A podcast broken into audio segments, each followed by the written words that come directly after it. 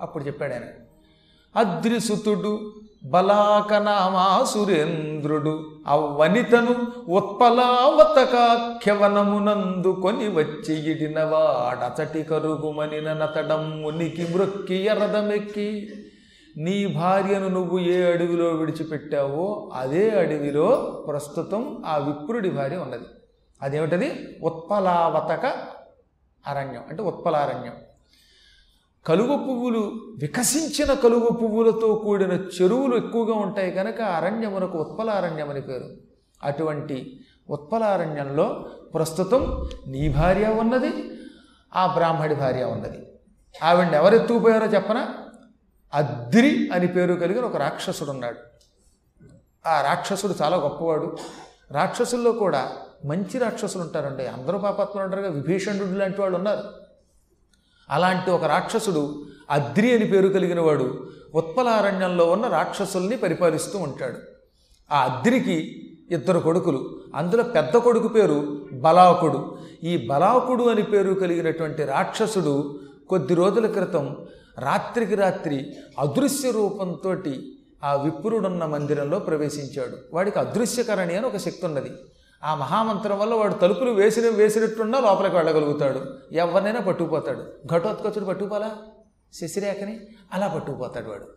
వాడు వచ్చి రాత్రికి రాత్రి మంచం మీద ఉన్న రెండు చేతులతో పట్టుకు పట్టుకుపోయాడు. రాక్షసుడు కాబట్టే ఆవిడ వేయగలిగాడు పద్మాకర్ గారు అయితే ఏమో వస్తారు. దామ్మంటారు కాబట్టి ఆ మహాబలవంతుడైన వాడు తన మాయాశక్తితో రెండు చేతులతో ఎత్తుకుని పట్టుకుపోయాడు.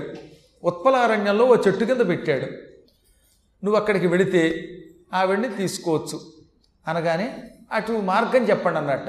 ఇదిగో ఇలా వెళ్ళాలి ఇక్కడ ఇలా వెళ్ళాలి ఇక్కడ మార్గం కనపడుతుంది అని గుర్తులు చెప్పి అక్కడికి వెళ్ళమనగానే ఈయన రథం తోలుకుంటూ ఈ ముని దగ్గర సెలవు తీసుకుని ఉత్పలారణ్యం చేరాడు. ఎందుకంటే మొత్తం ప్రపంచం అంతా ఆనాడు ఈ భూమండలం అంతా ఆయనే పరిపాలిస్తున్నాడు. ఏకఛత్రాధిపత్యంగా పరిపాలిస్తున్నాడు భూమండలాన్ని.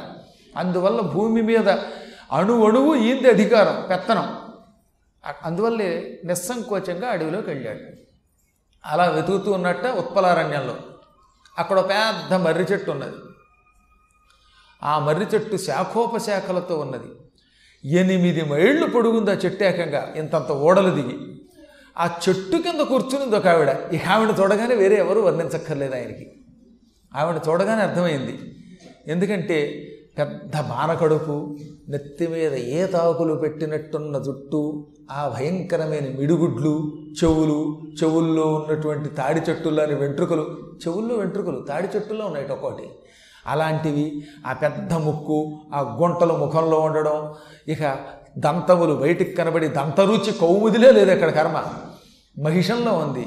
అలాంటి దంతాల కాంతితో నల్లని కాంతితో ఉన్నటువంటి ఆవిడ ఈ భయంకరమైన ఈ వికృత రూపమును చూచిన ఈయన సందేహము లేదు.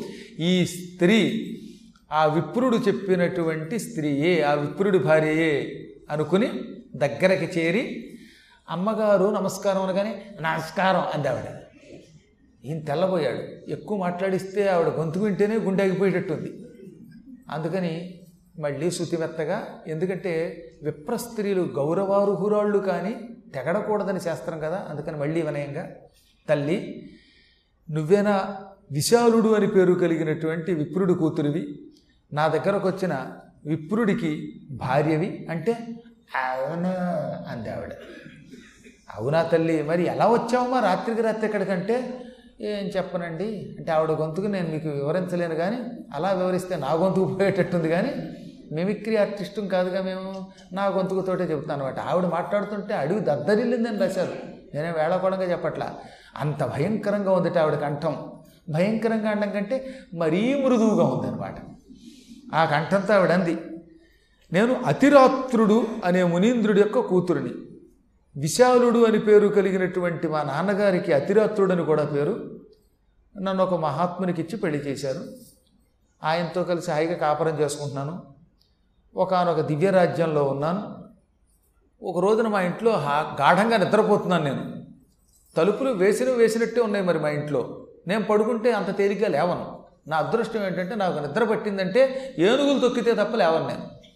ఏనుగు తొక్కితే పీరుగా అయిపోతాం కనుక లేస్తాను. ఓ మాదిరిగా లేవను. నిజంగా అదొక అదృష్టం అండి. ఏమిటో పూర్వజన్మ సుకృతం వల్ల కొంతమంది పడుకుంటే వాళ్ళు లేపడం కూడా కష్టం. ఉపన్యాసం అయిపోయాక పెద్ద పెట్టిన గోవిందా గోవిందా అంటుంటే అప్పుడు వాడు అప్పుడే అయిపోయిందా? అంటాడు. వీడు గోవిందా? వాడికి అయిపోయిందా? మరి ఎలా ఉపన్యాసంలో కూడా నిద్రలో వస్తుందండి? పూర్వజన్మ సుకృత పరిపాకం కాబట్టి అందులో నా ఉపన్యాసం. నేను ఏదో కొంచెం బాగా చెబుతానేమో గొంతుకు బాగుంటుందేమో అని కొంతమంది పొగిడితే నిజం అనుకున్నాను. అప్పుడు కూడా అక్కడక్కడ ఒక్కొక్కడ తగులుతాడనమాట. అంటే కలి పురుషుడు ఆవహించాడు అనమాట వాడిని కలి అవహిస్తే పురాణంలో నిద్ర వస్తుందని పెద్దలు చెబుతారు. ఏమో నాకు తెలియదు ఇదంతా నేను పురాణాల్లో ఉన్న మాట చెబుతున్నాను. వాడి నా మాట కాదు నా మీద కోపగించకండి. చెప్పొచ్చేది ఏమిటంటే నేను నిద్రపోతే మెలకు రాదు నాకు అటువంటిది నేను నిద్రపోతూ ఉండగా మరి ఇంట్లో పడుకున్న దాన్ని పడుకున్నట్టే ఉన్నాను ఇక్కడికి ఎలా వచ్చానో తెలియదు. తెల్లారి లేచి చూస్తే ఈ చెట్టు కింద కనపడ్డాను. ఎక్కడి నుంచి ఎలా వచ్చాను? అసలు ఈ చెట్టు ఎక్కడిది? నేను ఎక్కడున్నాను? ఇది కళా నిజమా అనుకుంటూ ఉంటే ఎంతలో ఒక రాక్షసుడు వచ్చాడు మంచి భయంకరాకారుడు. నాకు ఆరు రెట్లు పడుకున్నాడు వాడు ఏకంగా. వాడి పేరు బలాకుట్ట. వాడు నా దగ్గరకు వచ్చి అమ్మగారు ఇక్కడే కూర్చోండి మీకేం భయం లేదన్నాడు. నాకేం భయం రా నా మొగుడికే భయపడను నీకేం భయపడతాను అన్నాను అప్పటికి నేను. అంటే వాడు అలా కాదమ్మా మేము రాక్షసులం. అనగానే ఆ రాక్షసుడు గారు అప్పుడు కొంచెం భయపడి నన్ను చంపకురా అందుక. మేము రాక్షసులమైనప్పటికీ అంత తొందరగా ఎవరిని పడితే వాళ్ళని తినంతల్లో అన్నాడు. తర్వాత ఎక్కువ మాట్లాడకుండా నన్ను ఇక్కడ వదిలేశాడు. ఈ చెట్టు కింద పెట్టాడు దగ్గరికి రాడు. కానీ ముప్పొద్దులో మాత్రం నాకు ఆహారం పంపిస్తాడు. మంచి మంచి పళ్ళు పంపిస్తున్నాడు.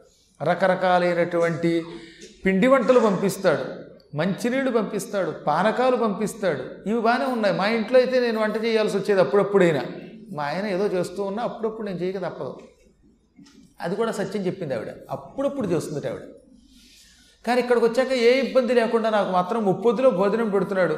అయినా మా ఆయన లేక నాకు ఒకటే బెంగ. ఎందుకంటే మా ఆయన రాత్రిపూట పడుకునే ముందు ఓ రెండు గంటల సేపు కాళ్ళు తొక్కుతాడు. ఇక్కడ తొక్కేవాళ్ళు లేరు.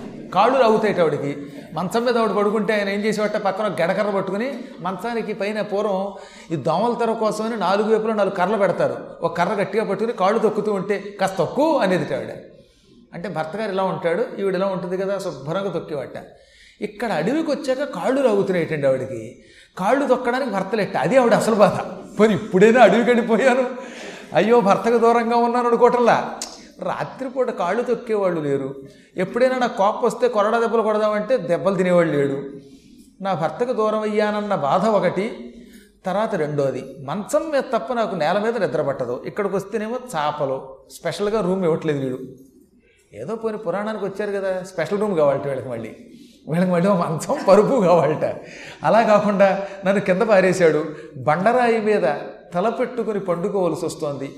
ఒక్క నిద్రకి చెయ్యలేకపోవటము సమయమునకు పాదసేవ చేసే భర్త లేకపోవటము ఈ చిన్న చిన్న లోట్లు ఒకటి పక్కన పెడితే రాక్షసుడి వల్ల నాకు ఇంకేం పెద్ద ఇబ్బంది లేదు. మరి ఎందుకు తీసుకొచ్చాడో తెలియదు. నన్ను తెచ్చిన కారణమో జనవల్లభాయరుగా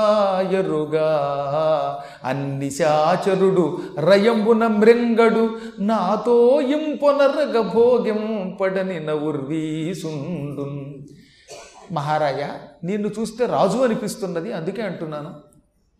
నన్ను ఎందుకు తెచ్చాడో కారణం మాత్రం తెలియటం లేదు. రాక్షసులకి మానవ మాంసం అంటే ఇష్టం. అలా ఇష్టం అనుకుందామా అంటే నన్ను మింగట్లేదు. నన్ను వాడు మృంగడంలా చంపడం లేదు. పోని స్త్రీలోలత్వంతో తెచ్చాడంటే నాతో భోగాలు అనిపించట్లేదు నాతో భోగము లేక తిండి తినక నన్ను మరి ఎందుకు తెచ్చాడో తెలియదు. అనగా ఆయన తెల్లబోయి లోపల లోపల అనుకున్నట్ట నీతో భోగములు. మహాత్మురాలా అనుకున్నాడు పాప పైకి అనలేడు కదా మరి ఎంతైనా రాజు కదా అందుకని. అమ్మ నేను నీ భర్త పంపగా వచ్చాను నీ భర్త నీ కోసం తెగబెంగ పెట్టుకున్నాడు ఇవాళకి ఐదు రోజుల క్రితం నా దగ్గరకు వచ్చాడు. ఐదో ఆరో రోజుల క్రితం? నీవిలా ఇంట్లో ఉన్నదాని ఉన్నట్టే అదృశ్యమైపోయావని వెతికి పట్టి తీసుకొని వచ్చి అప్పగించమని నన్ను అడిగాడు. నేను విప్రభక్తి కలిగిన వాడిని అందుకే నీ కోసం వెతికాను. నా అదృష్టవశాత్తు నువ్వు దొరికావు. నువ్వు దొరకకపోతే మీ ఆయనకి ఇచ్చిన మాట తప్పేది. సరే ఇప్పుడు నిన్ను ఇక్కడికి తీసుకొచ్చి నిన్ను తినక లేక ఏ విధమైనటువంటి దురుద్దేశ్యము లేక ఇక్కడే వదిలేసిన ఆ రాక్షసుడు ఎక్కడ ఉంటాడో చెప్పగలవా అంటే అలా కుడివైపుకి వెళ్ళండి. ఒక ఐదారు క్రోసులు వెడితే అక్కడుంటాడు ఆ రాక్షసుడు.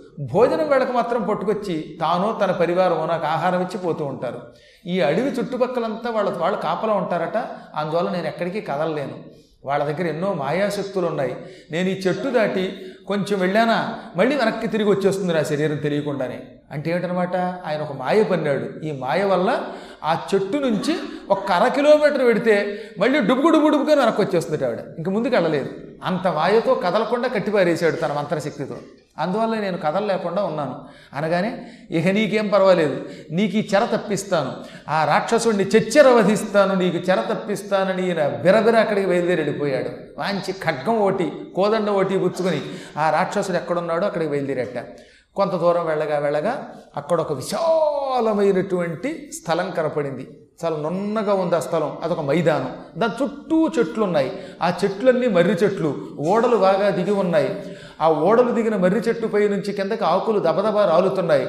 అక్కడ కొంతమంది ఆడవాళ్ళు వాళ్ళు రాక్షస స్త్రీలు. రాక్షస స్త్రీలతో భయంకర రాక్షస భటులతో కూడుకొని ఒక పెద్ద రాక్షసుడు కనబడ్డాడు. ఆ రాక్షసుడు ఒక రాతి సింహాసనం మీద కూర్చున్నట్టు అది రాతితో తయారు చేయబడిన ఆసనం. పెద్ద బండరాయితో చేయబడిన చెక్కబడిన సింహాసనం మీద కూర్చున్నాడు రాక్షసుడు. వాడు నిజంగానే రెండు మూడు తాడి చెట్లు పొడుగున్నాడు. పెద్ద సింహాసనం మీద ఇలా చేతులు పెట్టు కూర్చునున్నాడు. మంచి బలమైన కళేవరం వాడికి అటు ఇటు వాడి భార్యలు అనుకుంటారు ఆడవాళ్ళు కూర్చునున్నారు ఆ రాక్షస స్త్రీలు కూడా వీడికి ఏమాత్రం తీసిపోవటంలా. వాడికి ఎదురుగుండా పెద్ద పరివారం ఉన్నది. అంతా కలిపి దాదాపు ఒక వంద మంది ఉంటారన్నమాట. ఆడాళ్ళైతేనే మొగాళ్ళైతేనే వీడితో కలిపి దాదాపు నూరుగురు ఉన్నారు. అంతమంది రాక్షసుల సైన్యాన్ని చూసి ఈ రాజుగారు కోదండం ఒక్కసారి ఎక్కుపెట్టి ముందుకు వెళ్ళబోతూ ఉంటే దూరం నుంచే చూశాడు ఆ రాక్షసుడు. వెంటనే వినయంగా పాహి పాహి మహారాజా పరమ పవిత్రుడివి అనేక అస్త్ర శస్త్ర కళా నైపుణ్యం కలిగిన వాడివి సాక్షాత్తు స్వయంభవ యొక్క మనువడివి ధ్రువ చక్రవర్తి సోదరుడివి మా అందరికీ ఏలికవి అయిన నీవు ఇక్కడికి రావడం నా అదృష్టం. చక్రవర్తి గారు స్వయంగా మాలాంటి ఒక దాసుడిని వెతుక్కుంటూ వచ్చారే అని ఆశ్చర్యపోతూ అమాంతంగా వెళ్ళి ఆయనకి సాష్టాంగపడి నమస్కారం చేసి తీసుకొచ్చి గౌరవించి తన రాజ్యాసనం మీద కూర్చోబెట్టాడు. ఇంతలో భార్యలు పళ్ళెం తెచ్చారు.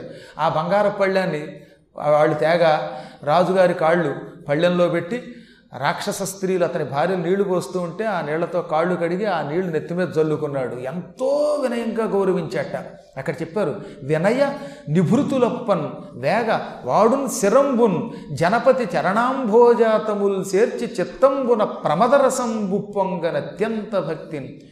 ఆయన కాళ్ళ మీద కాళ్ళు కడిగిన అనంతరం నీళ్ళు నెత్తిమీద చల్లుకున్నాక పళ్ళెం పక్కకి తీసి తల పెట్టి కాళ్ళ మీద నమస్కరించాడు. పాదాల మీద శిరస్సు పెట్టి వినయంగా నమస్కరించాడు. ఆనందంతో పొంగిపోయాడు. ఎంతో సేవ చేశాడు. ఆ తర్వాత అన్నాడు నీవు నా ఇంటికి నెమ్మినే తెంచుటన్ దేవధన్యుండనైతిల్ ననున్ భృత్యునింగా విచారింపుమే కార్యమైనంత కార్యమైనంతగన్ భూవరా పంపుమే పొల్పుగా చేసేదన్. ఓ మహారాజా నువ్వు నీ అంతటి వాడు. చక్రవర్తి మా ప్రభు మా ఇంటికి పిలవకుండా అతిథిగా రావటం మా పూర్వజన్మ సుకృతం ఇది. ఎంతో పుణ్యం చేయబట్టి నువ్వు వచ్చావు. దేవదేవ నీ మహిమ నాకు తెలుసు. నీ కోదండం బ్రహ్మ సృష్టించిన కోదండం. రకరకాల అస్త్రశస్త్ర విద్యలు ఎరిగిన వాడివి. నువ్వు ఒక్క బ్రహ్మాస్త్రం ప్రయోగిస్తే ఈ ప్రపంచమే శూన్యమైపోతుంది.